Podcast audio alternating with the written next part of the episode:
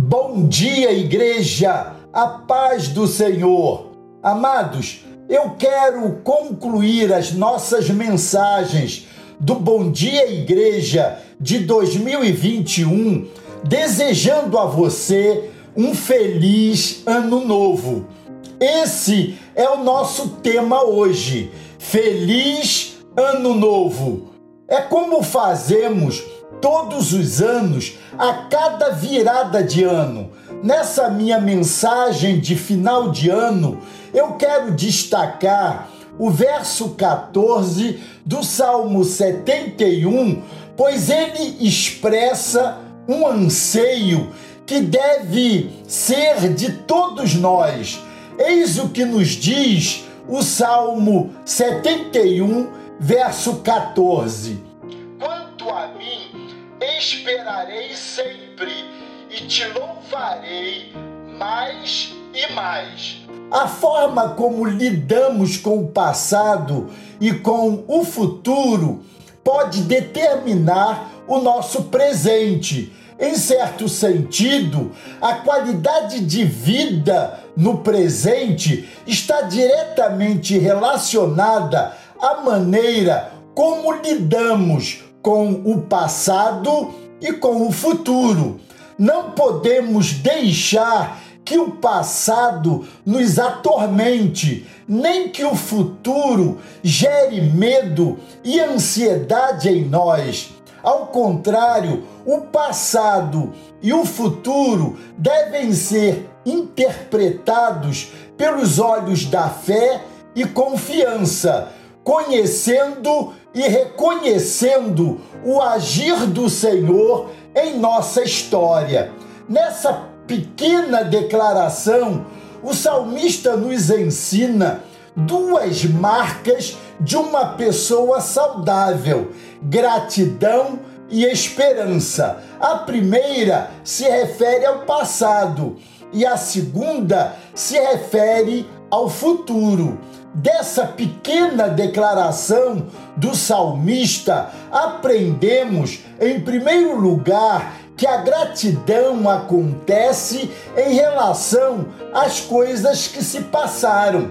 A gratidão se expressa por meio de louvores a Deus por todas as coisas, em todos os momentos, mesmo nas adversidades. Não devemos correr o risco de nos esquecer de agradecer depois da bênção recebida. Vale lembrar que dos dez leprosos curados por Jesus, somente um voltou para agradecer. Leia lá em Lucas capítulo 17, versos 11 a 19. Em outro extremo, não devemos cair no erro de reclamar quando as coisas não aconteceram do jeito que queríamos. Vale lembrar que, em meio à perda de tudo, Jó nos ensina declarando: O Senhor o deu, o Senhor o tomou. Bendito seja o nome do Senhor. Jó capítulo 1, verso 21, parte B. O apóstolo Paulo também declarou assim: Aprendi a viver contente em toda e qualquer situação. Tanto sei estar humilhado, como também ser honrado. De tudo e em todas as circunstâncias já tenho experiência, tanto de fartura como de fome, assim de abundância como de escassez.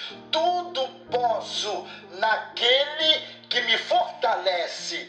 Filipenses capítulo 4, versos 11, parte B, até o verso 13. Esses são exemplos extraordinários Dessa pequena declaração do salmista, aprendemos, em segundo lugar, que a esperança é necessária em meio às coisas que hão de vir. Não é apenas uma espera do verbo esperar, mas uma espera carregada de confiança e fé do verbo esperançar. A Bíblia nos traz o rico exemplo de Abraão em Romanos capítulo 4, versos 18 a 21. Abraão, esperando contra a esperança, creu, tanto assim que se tornou o pai de muitas nações, segundo lhe fora dito: assim será a tua descendência. Abraão creu no Deus que vivifica os mortos e chama à existência as coisas que não existem. Dessa pequena declaração do salmista, aprendemos, em terceiro lugar, que a nossa gratidão e esperança crescem à medida que compreendemos quem somos e como Deus nos ama incondicionalmente. Como dizia o poeta, não somos os desenhistas, mas o desenho. Nem somos os projetistas, mas o projeto. Não somos os poetas, mas a poesia nem somos os cantores, mas a canção. Não somos a causa, mas o efeito.